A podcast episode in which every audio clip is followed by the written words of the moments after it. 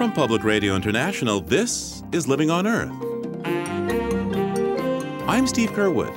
As the president moves to protect millions more acres of the Arctic National Wildlife Refuge from oil development, a look at what's at stake. This is an absolutely vast, wild place up in the northern part of Alaska. It's, it's uh, an absolutely stunning landscape and home to kind of the most diverse populations of wildlife in the entire Arctic. But if the GOP led Congress can block the president's wilderness plans, could low oil prices make more Arctic exploration just too costly? Also, how Native Alaskans view development on their pristine wild rivers. The river is really important, and I would hate to see anything happen to it. People talk about industry and that sort of thing. Well, industry comes and goes, but a river, by golly, once you destroy it, it's gone. We head north for that and more this week on Living on Earth. Stick around. Support for Living on Earth comes from United Technologies, innovating to make the world a better, more sustainable place to live. From the Jennifer and Ted Stanley studios in Boston and PRI, this is Living on Earth. I'm Steve Curwood. President Obama is expected to veto the Keystone Pipeline legislation, but at the same time, he's offering some parts of the Atlantic coast and Arctic Ocean to offshore oil and gas exploration but he wants to curb drilling in highly sensitive areas of Alaska by taking parts of the Chukchi and Beaufort Seas off the oil leasing market and asking Congress to grant wilderness status to vast new areas of ANWR, the Arctic National Wildlife Refuge. This would give the highest degree of federal protection to most of ANWR, including one and a half million acres of the oil and gas rich coastal plain. But the Republican led Congress is unlikely to go along. Alex Taurel is Deputy Legislative Director with the League of Conservation Voters. Welcome to Living on Earth. Thanks for having me on, Steve.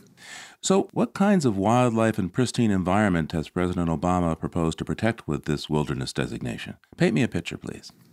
Sure. So, you know, this is an absolutely vast, wild place uh, up in the northern part of uh, Alaska, the Arctic National Wildlife Refuge. It encompasses you know five distinct ecological regions. You've got the kind of beaches and salt marshes of the coastal marine areas where you've got polar bears, the broad expanses of the coastal plain where you've got the porcupine caribou herd roaming, the windswept alpine tundra up in the Brooks Mountain Range.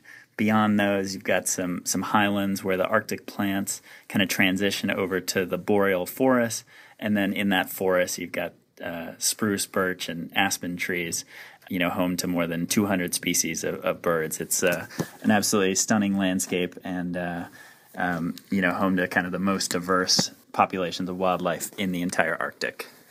This has been a long running controversy because there's a lot of oil in the Arctic National Wildlife Refuge. Why try to get a Republican Congress to approve this now? So, uh, you know the timing of this is is that every 15 years um, all of the wildlife refuges are supposed to do these these management plans. And so they're supposed to to do these studies. And so um, they took an inventory of all of the values all of the biology the animals uh, the plants and really came out with a recommendation that this place is worthy of our highest level of protection for public lands, and that's a wilderness designation. And so um, so they're going to be managing it to make sure that it maintains that wild character. And the president is recommending to Congress, which is the only body that can actually designate formal wilderness, um, that they go ahead and pass a bill that does that. We're not terribly optimistic that this Republican Congress is going to to take up the president's recommendation that they, they make it wilderness, but um, but that's where the science is, and, and, and we do hope that they act. Now, for the record, part of Arctic National Wildlife Refuge is already wilderness, right? That's right. That's right. About 7 million acres of the almost 19 million acres uh, of the refuge is wilderness. And this uh, move would make it how much bigger? Uh, would it would make uh, the vast majority of, of those 19 million acres into wilderness. Now, um, the senator from Alaska, who's also the chairwoman of the Senate Energy Committee, Lisa Murkowski, uh, was, uh, well, outraged over this news. She said that this move amounts to economic warfare against her state. Uh, how can uh, the representatives from Alaska and the administration come together on agreement as to how to balance the economics here and the value of the environment? Well, I think I think there's a balance being struck up in Alaska. I mean, uh, you know, Alaska is one of the biggest oil producers among the the United States, and you know, just this week, uh, the president, uh, you know, to our regret, announced um, some new lease sales up in the Arctic Ocean north of the Arctic Refuge. They're holding annual drilling lease sales up in the National Petroleum Reserve right next to the Arctic National Wildlife Refuge. There's lots of other drilling happening on state lands up in Alaska.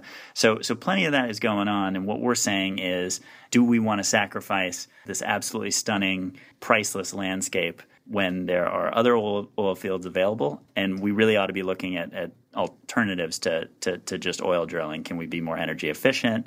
Can we turn to, to, to wind and solar, which has been growing in a big way? Um, don't feel like that's a trade off that, that we need to make at this point.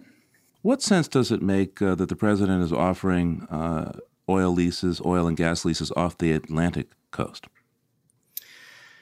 Well, look, um, you know, I think we need to uh, take a step back and, and look at kind of our, our, broader energy policy. We've got a problem with climate change that, that we need to address, and the president has been taking more steps than, than any president in the history of the United States. We wish that some areas of this plan that he put out on offshore drilling weren't included in the draft plan. You know, the Atlantic is a, is a place that, you know, lots of people live, they go fishing, they go to the beach those areas are at risk based on on what we've seen from the the BP oil spill. That oil is unfortunately not containable. It spreads far and wide, and so lots of lots of people's beaches are unfortunately at risk if that drilling were to go ahead.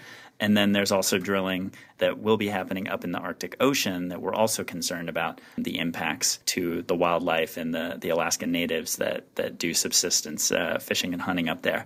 So we think he's done we, he's done a lot, but we hope that that as this kind of draft offshore drilling plan goes forward, that they they pull some of those areas back and, and recognize that you know spills um, are just putting too much of our beaches and our coastal economies at risk.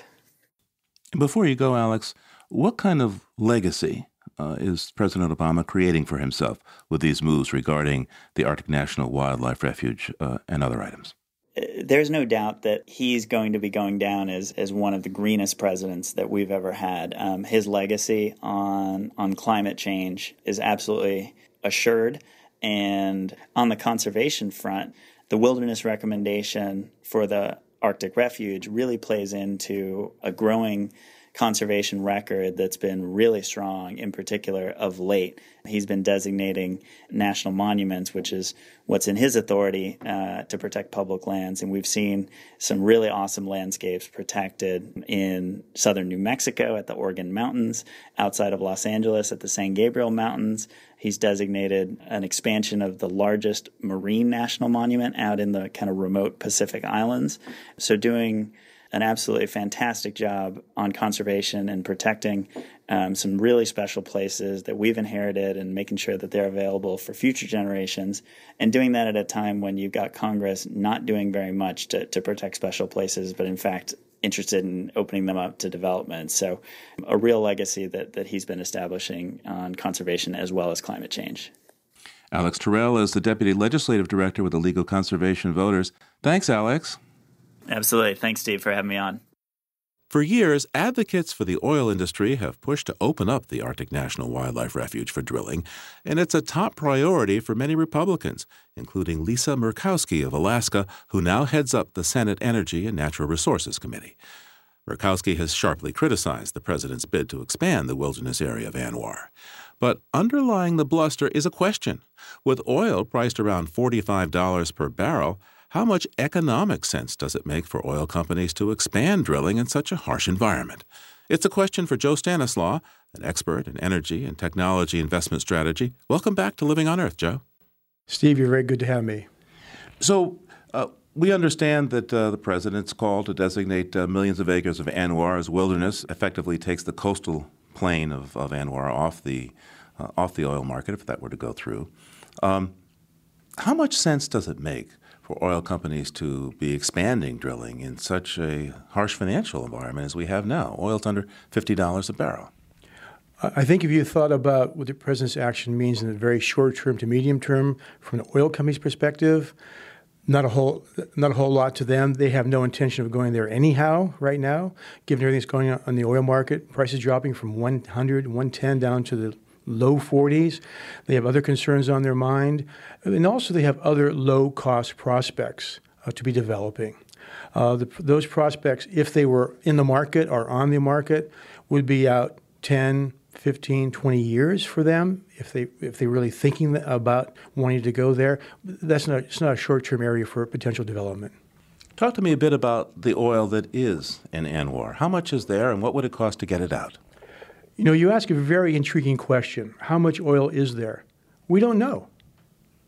Uh, there has been no seismic done because it's been off limits uh, by by federal mandate. Uh, there have been, I will call them informed guesstimates by a very credible institution called the Energy Information Administration, making guesses based on other areas that might look like ANWR to say what, what resources could look like, how much is a guess. Now, at almost the same time, the president said that uh, he's moving to designate uh, much more of ANWR as wilderness. Effectively, it would place it off limits to, to oil drilling. He also said that there will be new leases offered for offshore uh, Arctic oil, that is, in the Arctic Ocean. How interested do you think industry is in that prospect, given the hard time that, say, Shell had uh, trying, to, trying to deal in the Chukchi Sea just this past year? Uh, the most of the world's oil and gas industry uh, look to the Arctic as maybe a, a potential resource, but in the, the next few years, 5, 10, 15, is sort of in many people's minds, it's off off their minds.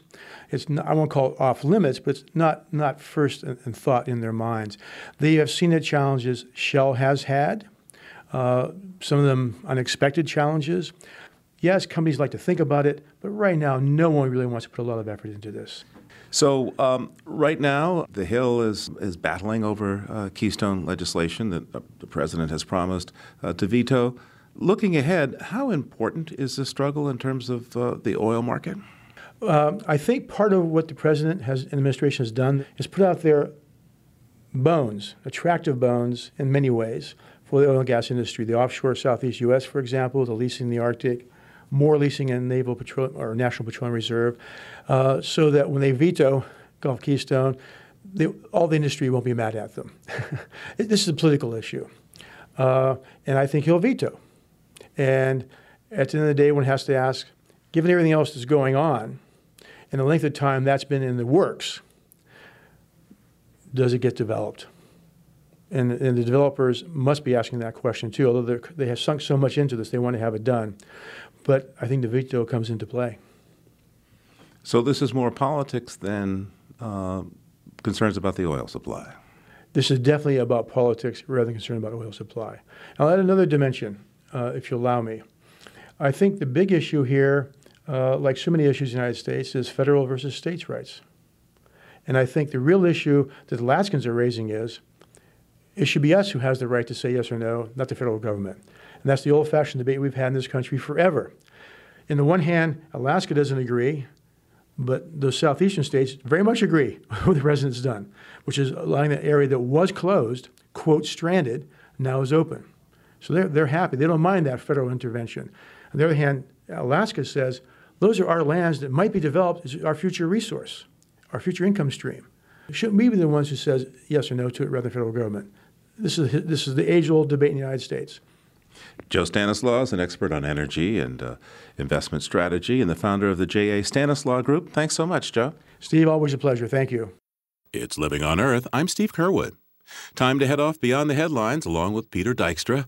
He's with Environmental Health News, that's ehn.org and thedailyclimate.org, and joins us on the line now from Conyers, Georgia. Hi, Peter. What's caught your attention this week? Hi, Steve. Today we're going to talk about water. A few big new problems, a couple of wacky get rich quick schemes, and then a couple of helpful resources. A little liquid news you can use. All right, well, let's get the problem stories out of the way first. Here in the U.S., we've been focused on the immediate, in your face news about crisis and drought. But there are a few drought crises looming large elsewhere and a few sleeper water stories here at home. Sao Paulo is in a water crisis that even became a big deal in the Brazilian elections this past year, one that's been called the worst water shortage in 80 years there. Less water, many more people, and it's a major problem for one of the world's largest cities.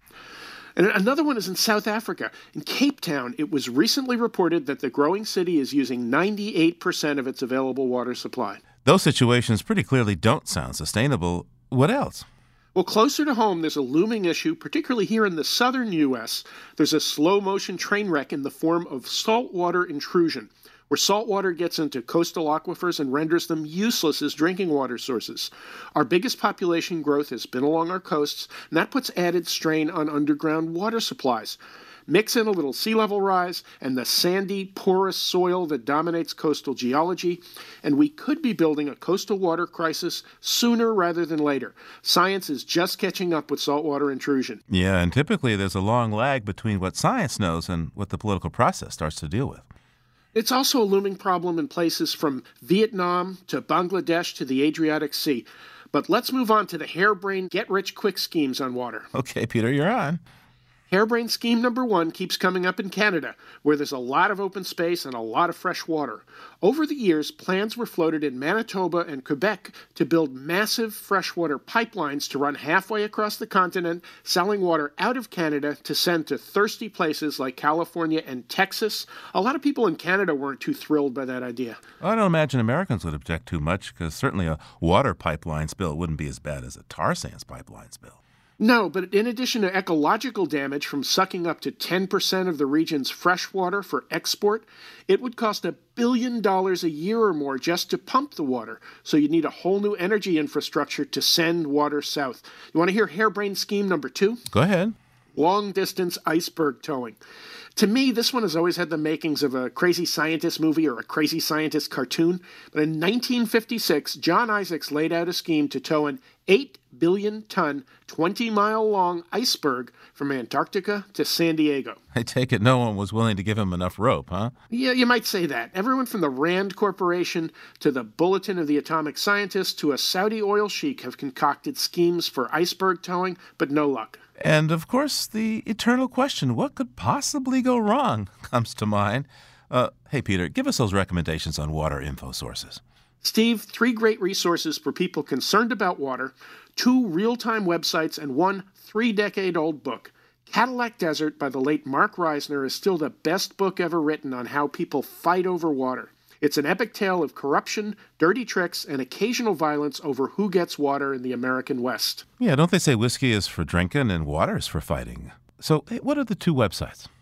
The U.S. Geological Survey's water data site. The USGS has thousands of stream flow gauges on rivers and streams showing how high or how low the water is. I geek out on this and regularly check my local stream, the South River near Atlanta, where after a heavy rain, the water volume can grow by a factor of 100 in a few hours. Google USGS and water data and find it.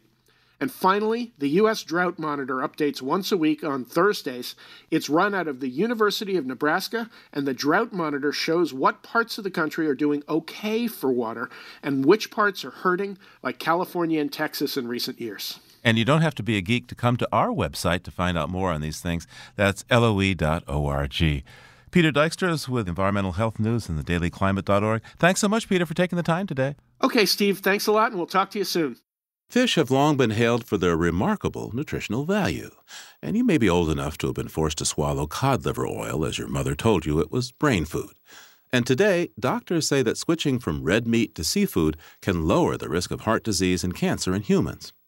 Andy Sharpless, the CEO of the marine advocacy organization Oceana, thinks that our fondness for fish may have an evolutionary explanation. It would stand to reason that since our bodies are so tuned up for fish, that they're so good for us, that there must have been some time in our evolutionary past when we ate a lot of fish. People do speculate that maybe one of the advantages that our ancestors gave us is that they they were amongst the first primates to figure this out and get to the big buffet that is the uh, seashore. Seems though we've overdone it at that big buffet, and though we may be suited to seafood, it's increasingly difficult to eat fish sustainably. Still, writing in his new book, The Perfect Protein, Andy Sharpless argues that we can protect this healthy food and feed our growing population if only we manage our fisheries better. The problem we have is that we love them so much that we have, in a very short sighted way, depleted the ocean bank account so that the interest, if you will, that, that an abundant ocean could provide is no longer big enough to feed the mouths that want to eat it. And that's been driven to a large part by bigger and more industrial scale fishing. Those, those have been the real culprits. Really big boats applying very advanced technology in a short-sighted and very aggressive fishing practice. And the people responsible are, you know, are both the government managers who should be setting the rules to keep this resource abundant, and of course the bigger fleet operators who've been pushing hard for that. You say that fish is really good for us and we ought to have it, but we're eating too much of it. I mean, maybe we should be just giving up on fish. Well, I uh, am of the opposite view. I, I think that uh, what we have is a very good opportunity to increase the productivity of the ocean by better management, to do so in relatively quickly, within five or 10 years. If you will stop overfishing, you can rebuild the bank account in the ocean. You can see, therefore, a sustainable level of return each year. In fact, scientific estimates are that if a relatively short list of countries would do a good job at managing their oceans, we could see an improvement on the order of 20 to maybe even 40 percent in the total world catch from the previous peak in the late 1980s and have that available for people to eat forever. That's what good management could produce and do so well in time to have it available for 2050 when we, you know, will have another two China's worth of people living on the planet. What are your rules for managing fisheries? I think you have three. Yeah. Set and enforce scientific quotas, protect the nursery habitat, the areas that small fish need to, to, to be able to grow up, uh, not be eaten before they get to reproduction age, protect them from being destroyed by fishing gear that drags along the bottom. And lastly, manage the accidental killing of non target species. That's called bycatch. If you will do those three things, you will increase ocean abundance. You will increase spawning stock and you will have more fish. And typically, uh, you will get that in a five or 10 year period. And by the way, how's the United States doing with that vision that you have? We are, I am happy to report, one of the better managed oceans in the world. In 1995, in an act of bipartisanship that you know used to be possible in our country, President Clinton signed a bill that was sponsored by Senator Stevens, a leading Republican senator from Alaska, which tightened the rules on fishing in American waters. And essentially, what it did was it said to the regulators in Washington, you need to set scientific quotas. You must protect nursery habitat and you must manage what's called bycatch. In essence, you got to stop overfishing. You got to let the ocean bank account build up. And our oceans are improving. The Pacific, in particular, has been relatively well managed. We are the fourth largest ocean country measured by the size of our catch. And we are now able to say, uh, to hold up our heads reasonably high in the world and say, look, we're showing you how this can be done well, and we're managing our fisheries well. Talk to me a bit about the state of fish farming and how much of a solution to the problem it might be of depleted fisheries. Yeah, fish farming seems intuitively, doesn't it? Like it should be a part of the solution. I mean, if you're eating a farmed fish, after all, you're not eating a wild fish. And if the wild fisheries need some space to rebuild, let's all go eat farmed fish. That's an intuitive, but in some cases, wrong logic. Here's what you need to know when you're thinking about eating a farmed fish. You need to ask yourself, what did this farmed fish eat? And the answer to that question creates three categories of farmed fish. They're kind of good, bad, or indifferent. The bad category is if the farmed fish that you're eating eats fish, if it's a carnivore. And what would be a common example of that that lots of people eat? Salmon. Salmon is a carnivore. It gets fed in its pens by the farmers. Wild fish that have been ground up into little pellets. I've been to see them in Chile in these ocean pens. They get fed little, look like dog food, but they kind of smell like uh, fish. And in the process, they convert four or five pounds of wild fish into one pound of farm fish. And so it's a reduction activity. Now, at the other end of fish farming, there are farmers farming shellfish, mussels, clams, oysters. And this is something about which we are extremely enthusiastic, and people ought to eat as much of those good uh, tasting things as they can stomach because think about how they grow. They grow by filtering the water. They are eating algae that they're filtering out of the water. They're eating something that we don't want to eat. And even better in some ways, an oyster farmer is that rarest of things in the world. He is a profit making or she is a profit making enterprise, providing jobs, who wants, indeed must have, a clean ocean and therefore is an ally in the battle against pollution. So tell me, as a society, which fish should we be eating more of and which one should we be eating perhaps less of? So our we'd like to suggest uh, four, or depending upon how you count it, five simple rules: eat wild, eat smaller species, eat local or domestic, eat all the farmed shellfish. I mentioned that oysters, clams, mussels that you can, and I'm sorry to say, you got to swear off shrimp. Shrimp. Yeah, it's bad news. I'm sorry.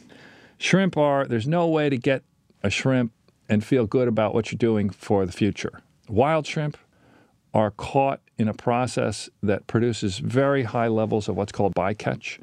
And farm shrimp are farmed in shallow pens, typically in tropical countries that are often managed in a very short sighted way and end up wrecking and contaminating coastal zones. It's not a pleasant picture to go to Belize, where I've been, and see the ocean coastal zones once the shrimp farmers have been through them. Now, your book seems to present a bit of a conundrum. On the one hand, it seems to be advocating saving fish so we can eat more of them. I mean, how fair is that to say? Yeah, I think that's a wonderful and, and, and provocative summary of, of my message. And I agree with that. I am saying that. Uh, and it does seem kind of counterintuitive, doesn't it? And the reason it does is that ocean fish are the last wild animal that we eat a lot of all over the world. And because most of what we eat is farmed, you know, we have a, developed a different relationship to it.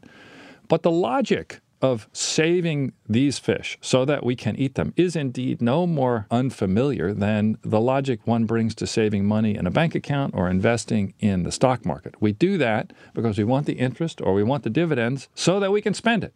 We don't save our money without the idea of someday spending it or spending the interest and dividends on it. And that's the arg- that's the logic that we're bringing to the moment we're in on the oceans.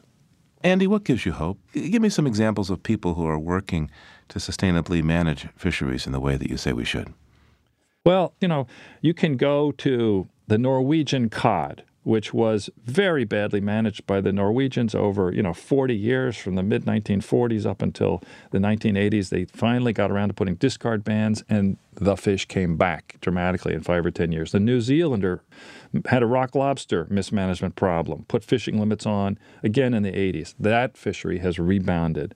You know, the Norwegian herring, the U.S. haddock, which we mismanaged for 30, 40 years. From 65, we punished this and drove it down until very, very low levels in the early 1990s, put fishing limits on, and it has now very strongly rebounded back to almost its original levels of spawning bass, biomass. Fish are, one of the wonderful things about fish is that they are an incredibly powerful and robust part of nature if we will give them a little bit of room, they will, they will rebound. And you don't have to wait 100 years for the rainforest to grow back. You can, in our lifetimes, go back, plan to go back out into the ocean and see that there's more fish out there, that we can raise our catch levels, that we can give people more jobs, and that people can eat a lot of this healthy and wonderful protein. The end of your book is filled with sustainable seafood recipes. Why did you include this section in your book? Well, you know, we really wanted it to be clear that we believe that people should eat seafood. And so we asked ourselves, how do we make that totally unambiguously clear in the book that this is a conservationist book that is promoting seafood consumption? So putting recipes in was good for that dimension. It also, frankly, if you talk to people about the category called food, uh, you get a lot more attention than if you talk to people about the category called these creatures that live on the planet with us. And so we wanted this book to have as big an audience as possible. And so we uh, wanted to make clear that if all the people who love food, this was a book that would appeal to them. You know, one of the nice things about this moment, this kind of foodie moment that we live in, is that there's some wind at our back. I mean, part of the message of the book is to encourage people to eat things like sardines that people may not be so uh, familiar eating. You know, I have to confess that there's some small fish that I like, but I, I, I, I'm not a big fan of anchovies. Have you got a great anchovy recipe? There is. There's a great anchovy recipe in here by Hugh Fearnley Whittingstall, um, who's a British chef. Yeah, I, I, encourage people to get the book, Perfect Protein, and uh, go to the anchovy recipe and give it a try. Andy Sharpless is the CEO of the environmental nonprofit Oceana and author of the new book, The Perfect Protein. Thanks for joining us, Andy. My pleasure.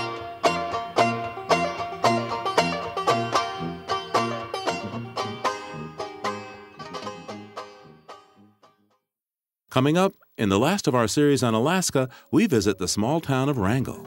The people are friendly, the dogs are friendly, and it's just a beautiful little town. A beautiful place on a wild and salmon rich river. That's just ahead on Living on Earth. Stay tuned. Funding for Living on Earth comes from United Technologies, a provider to the aerospace and building systems industries worldwide. UTC Building and Industrial Systems provides building technologies and supplies, container refrigeration systems that transport and preserve food, and medicine with brands such as Otis, Carrier, Chubb, Edwards, and Kidde. This is PRI, Public Radio International. It's Living on Earth. I'm Steve Curwood. Southeast Alaska is a patchwork of tiny coastal towns, connected only by a network of ferry boats. The ferries run 24 7 all year long, carrying backpackers, business people, and high school sports teams from one town to the next. Now, if you take the afternoon ferry heading south from Juneau, at about 5 in the morning, you'll get to Wrangell. This sleepy little fishing town is located on Wrangell Island, a few miles from the mouth of the Stikine River, and is home to just over 2,000 people. Every summer, locals head out of town and travel up the Stikine to fish and hunt, and the river is the center of an emerging tourist economy. Living on Earth's Emmett Fitzgerald has his final report in his Alaskan series from the town of Wrangell. Nancy Barlow, a kind faced woman of about 65, first came to the little town of Wrangell on a ferry boat 16 years ago. So I came up on the ferry, spent a month running around the interior, and then spent another month coming back down, stopping at all the islands along the inside passage. And I stopped here. Wrangell has two harbors, four bars, one hotel, the Stikine Inn, and the only nine hole golf course in southeast Alaska. Nancy says it didn't take her long to fall in love with the place. The people are friendly, the dogs are friendly, and it's just a beautiful little town. Now Nancy's the manager of a youth hostel based in the First Presbyterian Church. Life in Wrangell is isolated, but Nancy says that she meets people from all over the world and has neighbors of all species. When you go for a drive, you have to be careful. There might be a deer crossing the road. You might see a moose. Or there's a bear over at the airport. It's the natural environment that people down south don't ever get to see. One of the most striking aspects of that environment is the Stikine, a glacier fed river that springs up in the mountains of British Columbia and empties into the sea in a muddy delta a few miles outside of Wrangell. I can recall first time I went up the river, I was eight years old. Einar Hasseth is an elder in Wrangell's Tlingit community, one of the biggest tribes in southeast Alaska.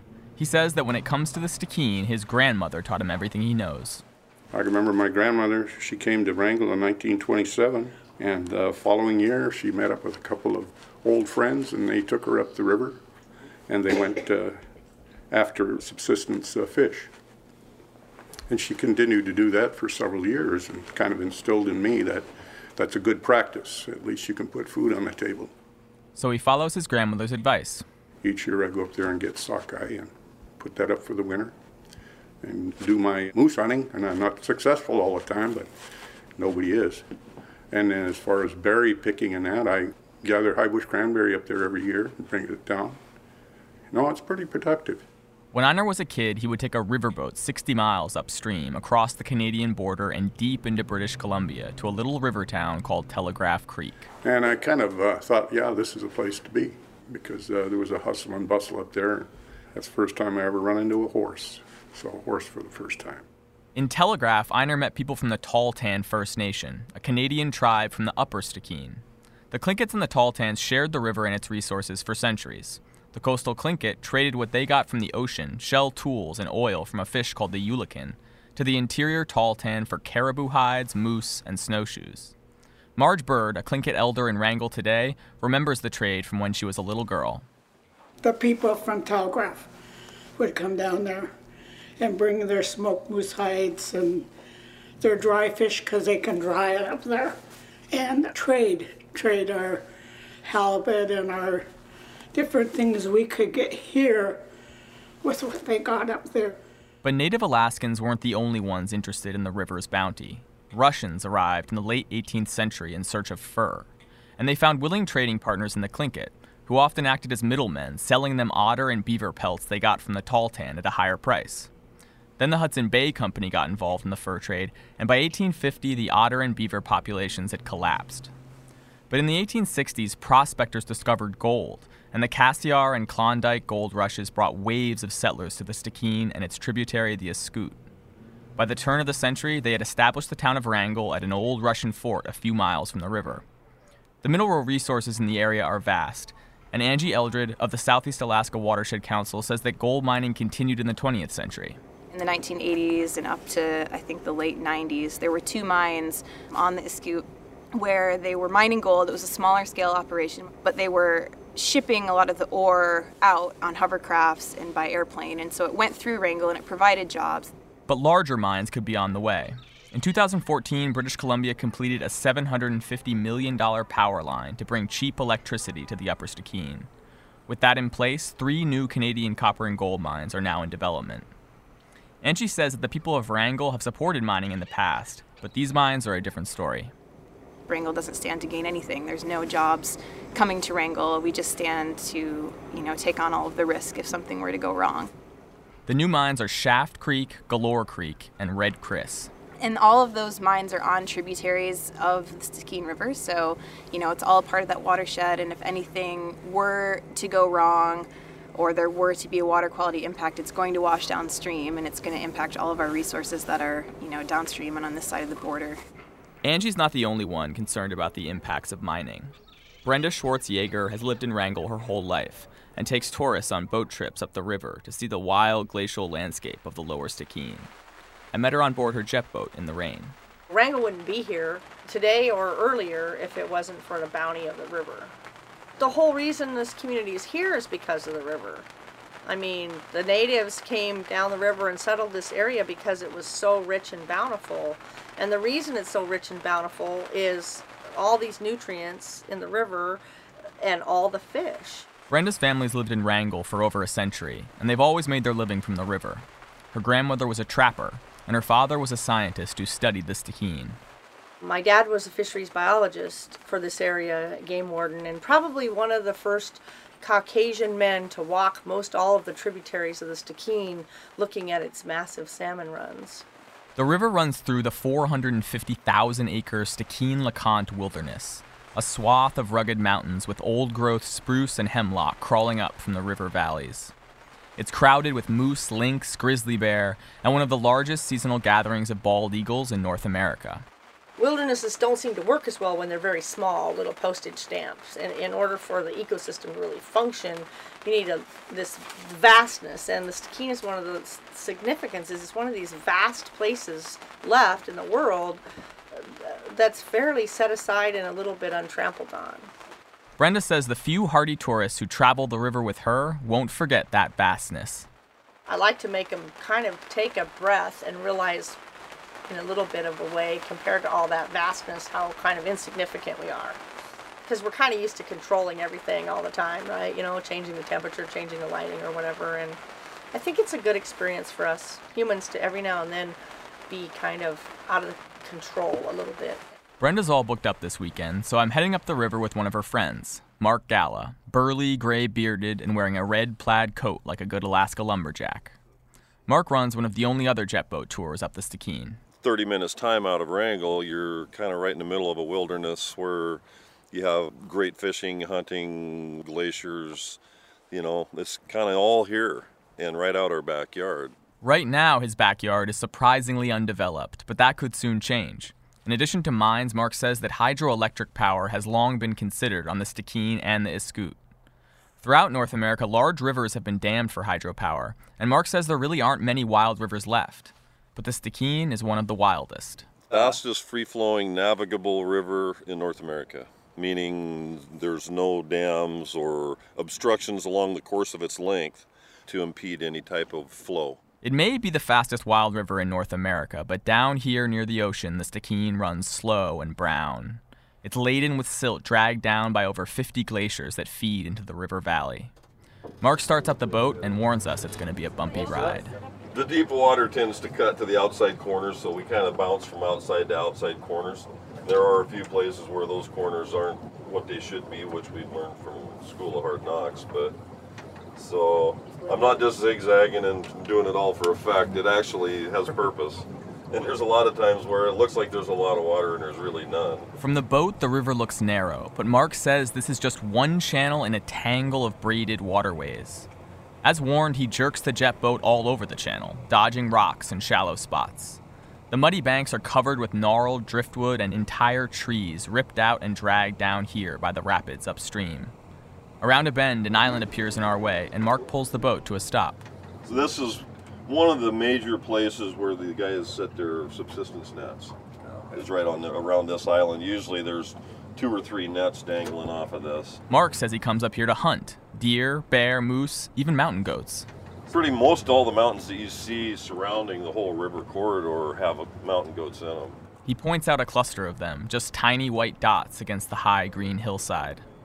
As a light rain starts to fall, Mark steers the boat down a small side stream.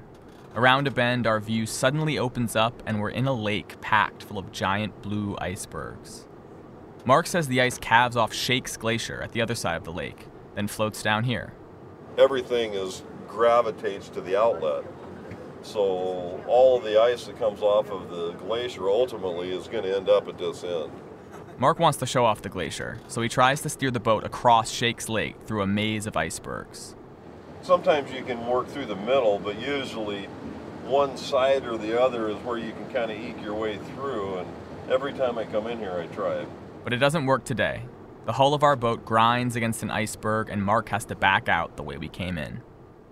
On the way back to town, we stop at a Forest Service hut to eat lunch. It's a tiny A frame, the only building in a sea of trees. My family moved up here because of logging, timber, okay. in uh, 1967. So I was, I think, seven years old when they moved up here. So I just was in between jobs at seven, you know, and right. thought I'd go with them. For most of the 20th century, timber was the big industry in southeast Alaska. Timber companies signed 50 year contracts with the state to log the spruce, hemlock, and cedar of the Tongass National Forest. At the peak, there were three sawmills in Wrangell, the largest employers in town. But despite large government subsidies, the timber industry in Wrangell eventually went bust. Mark says it just wasn't economical to harvest trees in such a remote location. You have to access the beach somewhere, then you have to start building road, then you have to move all your equipment, of course, in to do all that. And it's just all those expenses, tugs and barges and moving equipment and, you know, lower 48 or Canada, they start their trucks up and go do what they do. It's a familiar American story. Just like old factory towns in the Rust Belt, when the sawmills in Wrangell closed their doors, people left town. We used to be 3,000 plus people, where now we're more like 2,200 or so. So, you know, I mean, we took a pretty big hit on population, really, by nearly a third when that timber stuff went away, but I don't know, we seem to have adjusted. People just diversify in different directions and do different things, for us, largely was tourism. But there aren't many tourists. Wrangell isn't on Southeast Alaska's cruise ship circuit. There aren't any gift shops and only a few places to eat. Still, a small contingent of outdoorsy visitors is giving the town a new post timber identity. And the main reason they come is the river. In fact, without the river, I really doubt that Wrangell would be Wrangell. You know, that's kind of the big draw for us. And I think kind of what put us on the map. Tourism may be on the rise, but the biggest industry in Wrangell is fishing. There are two seafood processing plants with hundreds of employees, and tonight the harbor is packed with boats back in town to sell their catch and refuel. One of those boats belongs to Brian Merritt, an elementary school teacher and commercial fisherman. He meets me at the bar at the Stikine Inn, wearing a faded baseball cap and an NYPD sweatshirt. Brian says he's been fishing since he was in elementary school. Yeah, I started fishing with dad just kind of escalated from there. bought my own boat when I was 19, put my way through college with it and that sort of thing, started trolling and that sort of, and it's just, I've always had a boat, then I got a teaching job. A lot of Brian's students come from fishing families, and he tries to teach his classes in a way they can relate to. Last guy brought king salmon in, filleted them on the table, showed kids, you know, the bone structure and the spine, and we've talked about the skin. And if I catch a gray wolf when I'm trapping, I'll bring it into the, the whole whole thing right into the classroom, set it on the table. We'll look at his paws, his teeth. Anyhow, we, we do all kinds of ding dong things. We're bringing an octopus. Sometimes I catch those in my shrimp pots. So we bring an octopus and check those out. And it's whatever's around you bring in from the outside, and it's just a neat way to go with the kids. Brian says he takes each of his students out on his boat at least once during the school year. He knows his methods probably wouldn't fly in any state other than Alaska, but that doesn't bother him. Uh, teachers would contact me in California and said, you know, I'd be fired if I did that. Yeah. And I said, well, everybody knows me. I've done it ever since I've taught. I've been teaching for 25 years, but it's just an accepted thing in Wrangell. That's how we teach science. That's what the kids get to do. Never had a complaint ever that I'm aware of. With the school year about to start, Brian is in full fishing mode. In a couple of days, he'll be heading out for king salmon, the most coveted of the salmon species in Alaska. I'll get up at like 2:30 in the morning, take off in the dark, run for an hour, start putting my gear in the water just as it breaks daylight. You'll fish all day till at least 9, 9.30 whenever it starts to get dark. Usually anchored up by 11 o'clock, sometimes 10.30, and then 2.33, day starts again, charge back out.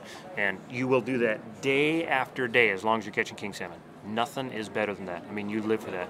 Brian's fishing boat is versatile. Sometimes he uses it to set a gill net near the mouths of rivers like the Stikine, waiting to catch salmon as they swim upstream to spawn. But more often he's trolling out in the open ocean, dragging long lines with baited hooks behind the boat. It's not the most efficient way to fish. You catch one twentieth the amount of fish trolling that you do gill netting. But Brian says nothing beats the thrill of trolling for king salmon. You have to pick the right tackle, set your line at the proper depth, and fight to land the fish once they bite. Brian says it's almost like sport fishing, except you're making money. It's the game of the mind. It's the challenge of it. And of course, king salmon are worth seventy to hundred dollars a piece, versus the dog salmon is worth six dollars. So you're targeting the the, the high, high dollar value. fish. Though kings are the highest dollar salmon, they're also the scarcest. To supplement the wild stock, the state of Alaska and British Columbia release king salmon reared in hatcheries. Alaska and BC have also set tight fishing regulations, allowing only small windows when you can fish for kings. This Thursday is the beginning of the only king salmon window this month. And if it's blowing like a dog on, on Thursday, most guys are going to tear offshore and try and get to the fish and crash, boom, bash. It's dangerous. But you only got three days to catch these kings in August. So uh, anyway, that's that's going to be the danger factor. Brian says that most fishermen in Wrangell understand that this kind of regulation is needed to protect the species they depend on. Environmentalism can be a dirty word in a deep red, oil rich state like Alaska. But Brian says fishermen know a threat to salmon when they see one, and mining development in British Columbia has him worried too. Now, I'm not opposed to using some of those resources, but when we're talking about a mine and something might affect a major rivershed, then all of a sudden my opinion changes greatly. The new mines still have serious financing hurdles to clear, but Imperial Metals, the owner of the Red Chris mine, could begin operations in early 2015. Imperial also owns the Mount Polley mine, where a tailings dam breach in the summer of 2014 sent massive amounts of toxic mining waste into the salmon rich Fraser River. Tiss Peterman is a Tlingit activist. She says that when she saw the video of the Mount Polley spill, she couldn't stop thinking about something like that happening on the Stikine. She says a spill like that could wipe out her small fishing town. As one elder told us, you want fish, you want mining. You can't have both. And the fish is the base of our culture. Tiss hopes that sentiment can unite tribes on both sides of the border. In August, shortly after the Mount Polley spill, Tahltans in British Columbia blockaded the entrance to the Red Chris construction site, demanding a stricter environmental review of the project. Tiss says that the river has the power to unite people who haven't always been allies. And this is the first time I've ever seen the commercial fishermen, subsistence fishermen, tribes, all on the same page. We all can see the potential devastation this stuff will cause. Einar Hasseth, a Tlingit elder, says that with the timber industry gone, Wrangell can't afford to put the fishing industry at risk. Yeah, if you, if you lost the fishing industry, you wouldn't have anything. It'd be a ghost town. But for Einar, the need to protect the Stikine, one of the last great wild rivers and the river he grew up on, goes well beyond its economic value. The river is really important, and I would hate to see anything happen to it. People talk about industry and that sort of thing. Well, industry comes and goes, but a river, by golly, once you destroy it, it's gone. You can't bring it back. The river and its riches made Wrangell possible. And for this little town on the edge of a continent to survive and thrive, the mighty Stikine may still be the key. For Living on Earth, this is Emmett Fitzgerald in Wrangell, Alaska. Special thanks to Trout Unlimited for help with Emmett's series. You can find previous reports, more information, and photos at our website, loe.org. Living on Earth is produced by the World Media Foundation. Our crew includes Naomi Arenberg, Bobby Bascomb, Emmett Fitzgerald, Helen Palmer, Adelaide Chen, Jenni Doering, Lauren Hinkle, James Curwood, and Jennifer Marquis. And we welcome John Duff to our team this week. Our show was engineered by Tom Tiger with help from Jake Rigo, Jeff Wade, and Noel Flatt. Allison Lirish Dean composed our themes. You can find us anytime at loe.org and like us, please, on our Facebook page. It's PRI's Living on Earth. And we tweet from at Living on Earth. I'm Steve Curwood. Thanks for listening. Funding for Living on Earth comes from the Grantham Foundation for the Protection of the Environment, supporting strategic communication and collaboration in solving the world's most pressing environmental problems.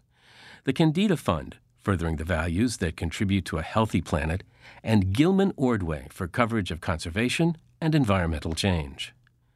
Living on Earth is also supported by Stonyfield Farm, makers of organic yogurt, smoothies, and more.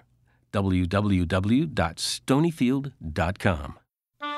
PRI, Public Radio International.